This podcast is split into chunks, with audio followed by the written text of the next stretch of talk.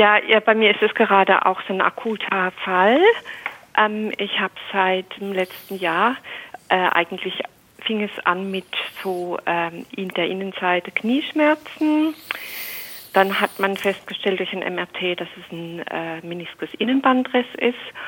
Ich habe aber schon seit Kindheit, Jugend mit der Hüfte auch immer große Probleme und äh, ja, ähm, dann kamen von einem Tag auf den anderen immer mehr Schmerzen. Also ich habe versucht, das ähm, äh, ohne Operation, mit, mit Gymnastik, mit Muskelaufbau, mit Training und äh, bin da jetzt ziemlich verzweifelt mache jetzt gerade mit Ibuprofen, was nicht besonders gut wirkt. Und das Schlimme ist, dass wenn man im Liegen, also in, auch in der Nacht, da kommen dann die größten Schmerzen.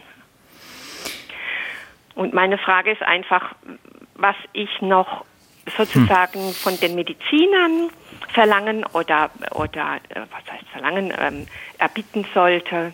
Nochmal ein zweites MRT. Wann operiert man? Tausend Antworten.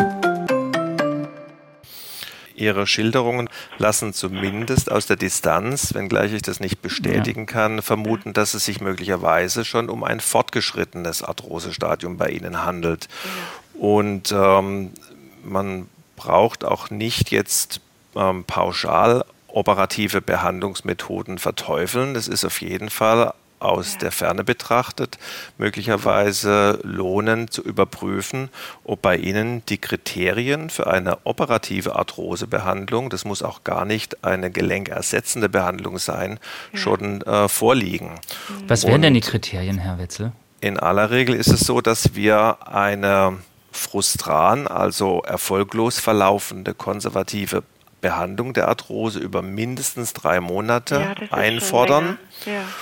Und wir fordern darüber hinaus ein, ein Übereinstimmen der klinischen Untersuchungsbefunde ja. mit den röntgenologischen oder kernspintomografischen ja. Befunde und natürlich auch mit der Vorgeschichte, also sprich mit dem, was Sie jetzt gerade geschildert haben.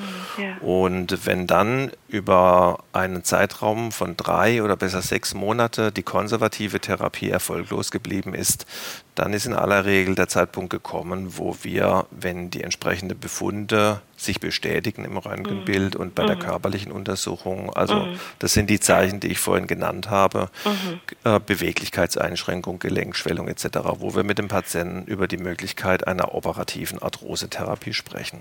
Ja, es ist so ein bisschen ein Teufelskreis, weil interessanterweise ist noch eine starke Beweglichkeit vorhanden.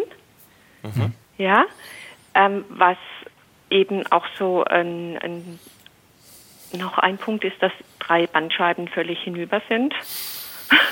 Mhm. Also Sie und haben, Sie können torpediert sich, sich irgendwie gegenseitig. Okay, Sie, Sie, können sich in der Hüfte also noch gut bewegen, aber haben trotzdem ja. dann irgendwann starke Schmerzen. Im Stillstand, ja. ja.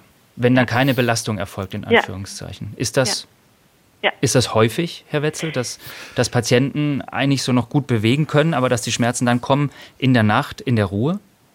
Es ist auf jeden Fall häufig, dass Patienten, die, ein, die arthrotische Veränderungen im Hüftgelenk haben, auch verschleißbedingte Veränderungen in benachbarten Gelenken, und da gehört jetzt ja. auch die Wirbelsäule oder die Lendenwirbelsäule mhm. dazu, aufweisen. Mhm. Also das ja. ist nicht selten, dass ja, auch das zum Beispiel eine Hüftarthrose typischerweise erstmal behandelt wird wie ein Hexenschuss oder wie ein harmloser Kreuzschmerz und umgekehrt. Ja. Das haben wir nicht so selten, dass Patienten in der Sprechstunde vorstellig werden mit einer endgradigen Hüftgelenksarthrose, wo der Knorpel komplett zerstört ist und die mir dann erzählen, ich wurde zunächst mal behandelt unter dem Verdacht eines Bandscheibenvorfalls. Also das hören wir nicht so selten. Mhm. Mhm. Mhm. Und dann gibt es natürlich aber auch, das wollte ich gerade noch ergänzen, Erkrankungen in Gelenken, die zwar ähm, bezüglich der Vorgeschichte und der Beschwerden zunächst anmuten wie eine Arthrose, zum Beispiel jetzt am Hüftgelenk, aber dann tatsächlich keine Arthrose sind, sondern ähm, andere Ursachen haben, wie zum Beispiel ein Knochenmarködem-Syndrom oder eine Durchblutungsstörung am Hüftkopf ja. bis hin zur Hüftkopfnekrose. Das muss nicht gleich eine Arthrose sein. Und das sind Erkrankungen, die häufig tatsächlich erst im Kernspintomogramm diagnostiziert ja, ja, werden können.